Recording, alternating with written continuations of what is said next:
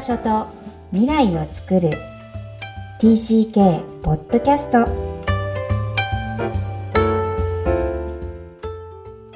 こんにちはこんにちは今日も TCK ホームインタビューの時間です今日はですね初めてだらけの可愛いお客さんをお迎えしていますえー、三浦康葉さんです。ようこそいらっしゃいました。よろしくお願いします。はい。まずは自己紹介をお願いしたいんですが、初めてのこの番組、まあ開始したばっかなんですけど、20代の女性、かつハーフなんですよね。はい、そこらあたりを、えー、ぜひ自己紹介お願いします。はい。えっ、ー、と、三浦康葉です。えっ、ー、と、私は、あの、父が日本人で、母がタイ人のハーフなんですけど、あの、日本で生まれて、3歳の頃に、はい、あの、すぐにタイに行きました。で、その後ずっと、あの、18歳まではタイのバンコクに住んでいて、うん、で大学はまた日本に戻ってきたっていうようなあの形になるんですけど、うん、はい。なので今仕事としてはあの公教育におけるあの異文化コミュニケーションや異文化理解を外国人講師をあの公立の小学校や中学校高校に配置しているお仕事をしています。うん。じゃあそのセッティング外国人と話すことも多いんですか？多いですね。講師をあのスケジュール等を管理していまして私が、うんうん、あのこの学校にどの講師が行くっていうアレンジをしています。うん。じゃあもうすでにお仕事自体がダイバーシティそうですね、うん、あのオフィスの職場も半分以上が外国人のスタッフがいて、うん、常に日本語と英語がこう入り混じった職場で仕事をしています。あその2カ国だけですか？タイ語を使うことはないんですか？そうですね。英語がほとんどになりますね。はい。わかりました。じゃあこのタイとの行き来をしている安葉さんなんですけど、えー、海外移動をがもたらした影響についてインタビューに来ていただいた方にお話しいただいてるんですね。ご自身今3歳でバンコク行きました。1回目の移動があり、そして18歳でまた日本に大学ですよね？はい、そうですね。はいその間に実は8ヶ月、はい、日本短期留学っていうのでいいのかな、そうなんです、うん、ありますよね、はい、はい、そこら辺どこが自分がこう印象にあるのかとかどんな影響があるのかとか、うん、ぜひお聞かせいただければと思います。はいとその3歳からその5年生までの間はバンコクの日本人学校に通っていたのでその日本の教育とか日本の習慣はもう馴染みがあったので、すごいその頃は自分自身をこう、日本人と見ていたんですよね。ハーフでありながらも。っていうのも私が育った、あの、地区っていうのがもう本当に日本人しか住んでいない日本人地区で育ったので、はい、自分がハーフであることをこう、認めたくもなかったし、認めたくないんだよ。認け、そうですね。コンプレックスに感じてました。周りの友達はみんな日本人だったので、うん、なんで自分の親は片方タイ人なんだろうっていうこう疑問が常にあって、それ聞いたことあるんですか親に？親には直接言えなかったです。やっぱり言えないんだ。はい。言えなくて、頑張って頑張って日本人でいることを演じていまして。演じていたっていうですね。はい。なので、その小学校5年生で日本に帰るってなった時に。帰るって言葉使うのね。あ、なるほど。そうですね。はい。なった時に、あ、本当の日本に私行くんだ。本当の日本、うん、いいですね。はい。っていう、急に怖さがありまして、今までその日本人学校に行っていたけれども、それはあくまでもタイにある日本人学校だったので、また少し、こう、環境が100%日本ではなかったな、と、幼いながらも感じていたので、はい。はいただそ、本物があるそうです。本物がある。で、いつかはその本物に触れたいっていう思いもあったんですよ。その完全な日本人になるために。完全なね。はい。それで、行くんですけど、はい、その、その時にせ自分の性格がすごい変わったなって思っていて、今まで明るかったんですね。その3、あの、3歳から小学校、タイにいた頃は。いただ、その転校するっていう気に、おとなしくなってしまって、転校をきっかけ自分に。でおとなしくなろうと思ったの？なんか怖かったんですね、やっぱり。その、あ完全なる日本に行くことが。あんなに行きたかったのに。あんなに来たかったけど、いざ目の前にすると、あ、自分はちょっと違うっていうことが周りにバレてしまうっていう怖さがあって、その8ヶ月間はやはり、あの、違い、この子ちょっと違うな。なんか違いもの、違いもの扱いをされた、あの、8ヶ月間だったんですけど、っていうのも、うんその、公立の小学校はとても田舎にあった小学校で、奈良っておっしゃいましたね。奈良ですね。奈良の本当の田舎で、全校生徒が200人ぐらいしかいない。小さな学校があって、転校生すら来ない。うんうんうん。で、いざ来動た。画ないとかはいね。はいはいいざ来たってなったら、なんかしかもタイから来たっていう。ねタイってど どここ？っていう、もう確か、に。本当に他の小学生からすればもう本当に宇宙人ぐらいの衝撃だったと思うんですね。それで関西弁も私喋れなかったので、標準語で話すタイから来た女の子みたいなだけでもすごい注目されて、なんか話し方が変とか、うん言われたことがある。あありますあります。うんうん標準語映るから話さないでとか、ああ、そう。すごい、やっぱいろいろ、そこで余計自分はやっぱりち周りと違うんだっていう思いが強くなってしまって、で、またバンコクに帰るよってお父さんが、あの、言って、その時すごいほっとしたことを覚えてます。ほっとしたんですね。はいこれお母さんは一緒についてきてないんですか？お母さんも途中まで一緒についてきたんですけど、やはりお母さんも、その、日本での生活になかなか慣れなくて、途中で弟と二人連れてタイに帰ってしまって、自分は残りたかったんですか？私は、うん、なんか親が残りなさいって、やっぱりもう高学年だったので、小学校の。で、残ることにして、なんで、でも3ヶ月ぐらいでした。結果的には結果的には。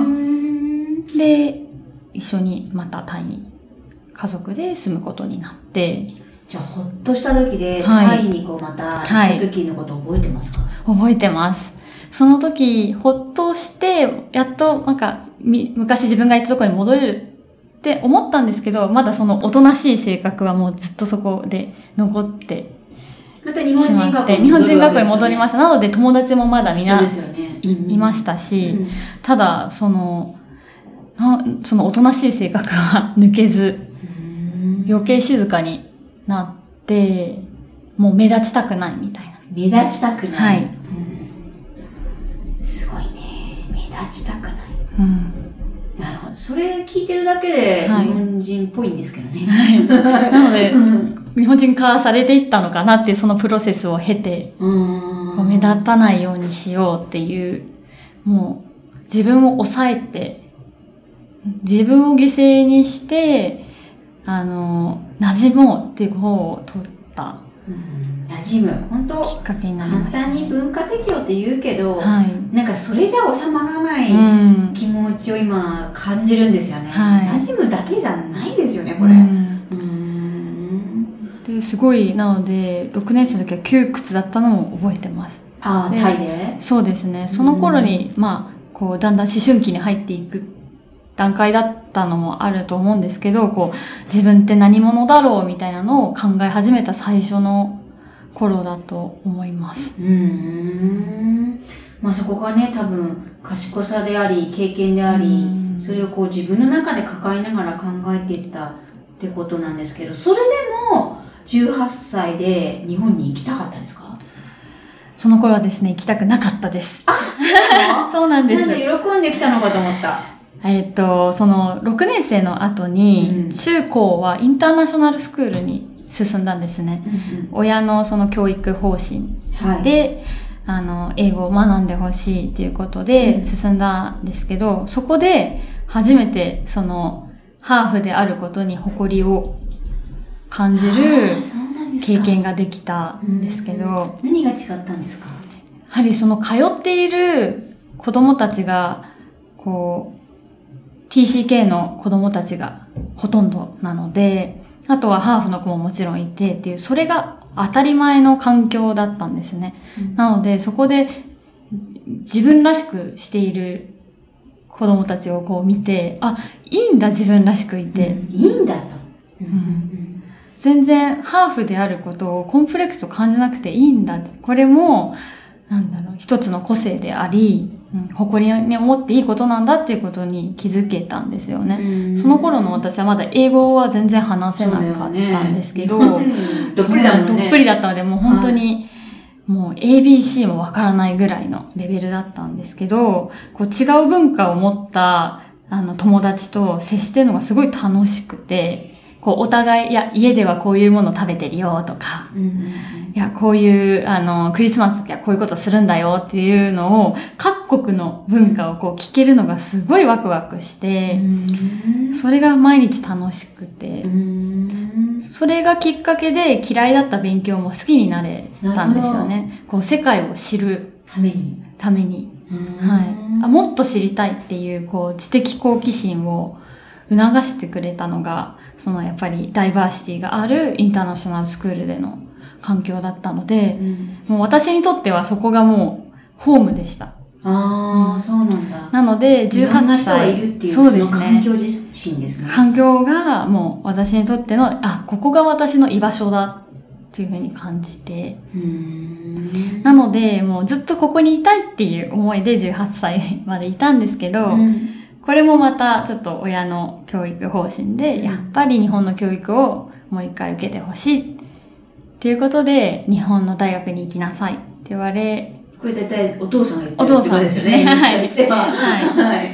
お父さん右に左に触れるんですね。はいはいはいはい。まあいろんな経験をしてほしかったっていう、しょうねあの、背景だとは思うんですけど、うんで、私も、そうだよな、日本の大学に行くのが、私も安全な道だな。安全、うんどうしてそこで安全って言葉を使うんですか？面白い。母国語はやはり日本語なんですね、私。うんで、一番、そう思うんだ。はい、思います。面白い。で、性格もやっぱり日本の要素が強いのかなって、比率的には。比率的にそうですね、感じているので、それ、が一番、こう、就職とかまで考えたら、安全な道だなっていうふうに、リスクがい。ないなっていう。リスクがないな。はい。この18、17の段階でリスクを考えるわけですね。そうですうね。ん。と、やはり、まあ、家庭の経済的な理由等も含めると、うん、日本の大学に進もうっていうふうに私自身もその頃は納得ができて、日本の大学に行くことにしました。わかりました。途中で挟んで申し訳ないんだけど、はいせっかくハーフの方がいらしたので、やっぱりお母様がハーフ、あ、はいタイの方じゃないですか。はい。タイに対する文化っていうのは自分は学びたいとかいう、そういう欲求はなかったんですか？その、やっぱり小学校の頃はなかったです。もうなんならお母さんがタイ語で話してきても、私は日本語で返してた。でですねああ、そうなんだ。はい。うんもう否定をしたかったうんうんうん。ですね。なんですけど、そのインターナショナルスクールに行き始めてからは、こう自分は日本とタイ、ね両方代表しているんだっていう、こう、意識が芽生えて、こう、タイ語も上達しましたし、タイ語で話したいっていう気持ちが、欲求も出てきたはい、出てきたし、いいともことかいるわけでしょ？そうですね、はい。なので、今までは親戚とかとなかなか話ができなかったけれど、あの、タイ語も喋れるようにどんどんなって話せましたし、はい。で、今現在で言うと今もう、やっぱり日本の方が知ってるんで、私今、うんタイのことをもっと知りたいっていう気持ちが今とっても強いです。ああ、強くなってきますね。面白いですね。やっぱり両方しっかり維持したい。守っていきたい。維持したい。はいうーん。あ、それでは、タイの学校には行っていらっしゃらないってことなんですけど、はいまあ、ルーツを考える時期もあったわけじゃないですか。はい。それについてはどう感じてらっしゃるんですか？そうですね。やっぱり、うん、タイに、こう、住んでたのもやっぱり長かったので、タイのルーツを守っていきたいという思いがとてもあり、インターナショナルスクールではタイの方もいた。いました。タイのあの子供たちが大半通っていたので、そこでこう、あの、タイ語を話す機会ももちろんありましたし、そうかそうか。だからこう、なんか触れてないっていうイメージは自分にはなかった、そうですね、なかったですね。その学校自体、まあ、あの、先生方は外国人の先生なんですけど、生徒たちは、あの、タイ人の人もいますし、こう、学校、放課後とか遊びに行ったらもう、あそうかタイなので、タイですよね。はい、そうですね。食べるものもタイですし、なので、インターナショナルスクールに行き始めて、よりタイを感じたっていうのはあります。その日本人学校にいた頃と比べては。なるほどね。はい疑似的日本っておっしゃってましたもんね。はい、そうですなるね。ほど。はい。で、大学は日本にお父様の影響でいらっしゃるんですが、どうでした？衝撃でしたね。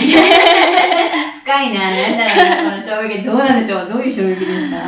あの、京都の方の大学に通っていたんですけれど、はい。その私は大学に行って、こう国際関係とか、外交政策を学びたいっていう、こう、高校生の頃のその知的好奇心がすごい高まった状態で大学に入ったので、こう、もう勉強するぞっていう気持ち満々でいたんですけれど、こう行ったら、あ、そういう環境じゃないんだっていうことにまず第一印象を持ちまして、つまりみんな勉強してないってことね。みんな、まあ、勉強はするんですけれど、やっぱりその集団でこう固まって、こう授業を選んだりとか、休憩時間、休み時間一緒に過ごしたりとかっていう、あ、なんか小学校の頃のあの集団行動と似てるな、みたいなのを感じて、で、その頃の私はやはりま、まだ、あの日本に馴染もうっていう思いも、あの、残っていたので、うん。その5年生の頃に日本に来たって話があったんですけれど、リアルジャパンに来たわけですか？それからちょっと月日が空いたので、やっぱり怖いっていう気持ちがまた芽生えたんですね。やっぱり怖いんですね。はい。馴染めなかったらどうしようまた、みたいな。うん。なの、で、こう大学に入る前に、こう大学生が着るファッションとか、こうどういうドラマを見ているのか、みたいな、こう勉強をしました。へえ、陰ながらの努力があるわけですね。はい。で、友達できなかったら嫌だなっていう思いもあったので、こう、いろんな、こう、イベントとかに、そんなに外交的な、あの、性格ではないのに、こう、頑張って行ったりして、こう馴染もう馴染もうっていうのを、半年間ですね、大学1年生、頑張ってたんですけど、やはり、苦しくなっうん。うこの、せっかく大学来たのに、なんか思ったように勉強できないし、自分らしくいられないの悔しいなっていう思いが芽生え、留学に行くことを決めまし。た。どちらですか？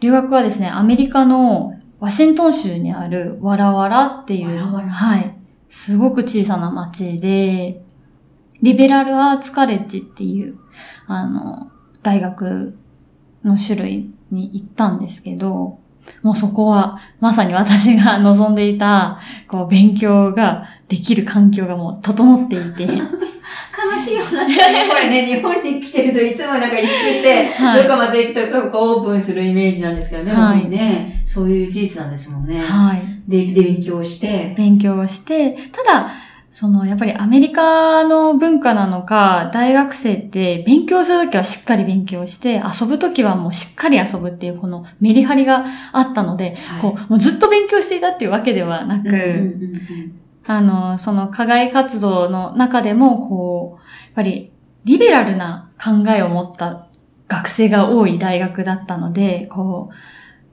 デモ行進したりとか、ああ、政治的な？政治的なとか、あと、そうですね。うんうんうん。あと、まあ、その頃、やはりもうアイデンティティとか LGBTQ とかも、すごい、あの、みんな、こう、訴え始めた時期でもあったので、こう、常にキャンパスのどこかでそういう話題、アイデンティティに関する話題が、あの、話されているのを、すごく私は、こう、居心地が良かったんですね。話していいからね。話していい。そうですよね。誰も否定もしないうし、んなんだろうな、もっと知りたいっていう、お互いの、こう、関心を、こう、探り合うみたいなのが日頃行われてて、すごい新鮮だったので、うん。とっても楽しかったです。とっても楽しかったですね。なんか一年だけなのに、はいまるでなんか四五年のような感じでしゃべ、ね、うんお話しなさいますよね。それほど深かったし、深かったで多す岐にわたっね。てたような。はい、もうはい。自分の中で1年しかないって分かってたので、できる限りのことをしようっていうことで、もういろいろ詰め込んで、やりたいことをみたいなうんそこからまたはい、そこか京都にら京都に戻ってきて、はい。はいはい。で、そこで逆カルチャーショックをあ、また。受けて、うん。その戻ってきたのがちょうど3年生の夏頃だったので、大学の。はい。みんなが就活とかを意識し始める時期だったので、就職活動のこうインターンシップや選考へ向けたこう勉強とか企業の調べたりとかっていうのがあったので、あどうしようって。何ですか？ねどういう意あ、味？どうしようあっていう、私今後どう、どう、この、解放しちゃったもんね。うん、解放しちゃった、ダイバーーシティに解放しちゃった状態で、今度は黒いスーツを着て、みんなと同じように就活をしなくちゃいけないのか、私は。っていう、いろいろと、もう納得のいかないことがあり、ただ、もう集団で行動することは、私の中ではできなくなってしまったので、あの、一年生の頃に仲が良かった友達とかはもう遊ばなくなりましたし、うん。取りたい授業も、もう自分が取りたいものだけを取るっていう、ちょっと個人主義の方に走り始めた頃でした。うーん。じゃあ就活どうしたんですか？あの黒いスーツに身を任せて歩いたんですか？歩きました。それかなりの決意がそうですね。決意必要だったですし、あの、まあ、説明会とか皆さん結構多く行かれるんですけど、私はもう絶対にしないっていう強い意志があっても自分が受けたい会社興味のある業界だけを見るっていう、こう幅広くは見なくていいんだっていう、こうちょっと頑固な自分がいて、もうピンポイントに攻めていった経験ですね。はい。もう、でもまだ、そう、ここから5、6年？経ってないと思うんですけど、はいそれでもまだ日本にいらっしゃるじゃないですか。そうですそね。のもともとおっしゃってる私の母国語は日本人っていうのが強いからやっぱり、あんだけ外に行けば行くほどう、ん。どんどん開花していくんだけど、ここにいるっていうのは何かあるんですか？その、就職活動してた時に、やはり、大事にし、大事にしてたっていうか、求めていた条件が、こう自分が自分らしく活躍できる場所、安全な環境は安全ね。はい。どこにあるんだろうっていうことで探していたんですけど、やはりそれはなく、ないの？はい。ないんじゃないかっていう結論に自分の中で至今っはて、あるうんうん。そしたら、そういう環境を作りに行けばいいんだうん。っていう考えに走ったんですね。うん。なので、こう、いろんな価値観やバックグラウンドを持った人たちが、その、お互いが持つ個性や違いに対して、こう、ワクワクできる人がもっといたらいいのにな、社会に。じゃあ、子供たちにまずはそれを知ってもらおう、学んでもらおうって思って教育に関係するお仕事にに就くことにしたので、とてもストーリーとして、はい。すごいいろいろ悩んだんだろうけど、はすごくこう、ちゃんと保持しながら、は歩いてらっしゃるんだなって思いました。なので常になんか、アイデンティティっていうトピックが自分の中にあります。うん。うんそうだよね。はい。当然だと思うんですよね。でもすごいな、こう、そんないいことばっかじゃなかったと思うんですけど、は特にハーフだし、ねはいハーフの風当たりが昔は特はいに日本は強かったと思うし、でも、自分のダイバーシティを失いたくないっていう失いたくないです。すごい強い意志がうん感じます。合ってますかはい。うん。あの、小さい頃はもう本当に自分がハーフであることを消した、消し去りたかったんですけど、もう今はもう誇りしかない。本当に素ので敵、素敵です、うん素晴らしいと思います。両方のこう文化言語を話せるって、本当に恵まれたな、素敵な贈り物だったんだなっていうふうに思い始めることができたので、これをさらに活かしていきたいなっていうふうに今は考えています。はい。この番組、結構ハーフのお母さん、うん自分は国際結婚をしたい方も聞いていただいていて、多分すごい今の言葉は励みになったと思います。じゃあ最後の質問なんですが、はい。安葉さんに質問させてください。はい。Where is your home? そうですね。私のホームは、自分らしく自分のことを誇りに思っていられる空間。空間。はい。うんいや、こその空間にそういう同じ仲間が集まっている場所。ということはどこでもいいわけですね。そうですね。国国はどこでもいいです。うん。うんなので、そういった仲間や空間がいるところに私がこう帰った時、もしくはこういる時にすごく、あ、安心する安な、ほっとするな、ほっとするな。つながりを感じるなつながりを感じるな。そうですでね。、はい、感じる瞬間が、あ、this is my home。This is my home. はい。今のこの生活は結構感じますか？今の生活ですか？すごいところに質問したのかな、私。うーん。ある特定の友達とか、遠くに暮らしている、そうですね、高校の頃の友達とかと、こう、オンラインでもですね、話している時には、こう、ホームを感じます。うんなのでじゃあ、それがあるかなっていうのはいつも感じながら、足りなくなったら補充しなきゃそうっていうですね。感じで、はい。自分のメンテナンスをされてるっていそうですね。はい。なので、こう、行き詰まったりとか、こう、辛くなったら、そういう友達や家族に、こう、連絡を取って、話すだけでも、こう、帰省した時のような、なんか、あったかい感覚に、はい、得られます。はい。そうですか。自分らしくいられる誇りが持てる空間。はい。はい。今日は三浦康葉さんにお越しいただきました。本当にありがとうございあました。りがとうございました。いかがだったでしょうか？初めてのハーフのお客様、本当に嬉しかったです。とってもキラキラしていて、えー20代とは思えないほど落ち着きを払っている姿に、逆に本当にたくさんの体験をして、えーここまで自分で消化されているんだなぁと、えーある意味尊敬を感じました。えー彼女が言っていた自分らしく自分のことを誇りに思っていられる空間。えこれがスラーッと出る姿に、えー本当に私も欲しい空間なので、あの、深く深くうなずいた次第です。皆さんはいかがだったでしょうか？この番組では TCK ホームインタビューに出演くださる方を募集しています。えー次戦多戦問いません。ぜひホームページからお問い合わせください。また、ポッドキャストを確実にお届けするために、購読ボタンを押して登録をお願いいたします。本日もありがとうございました。バイバイ。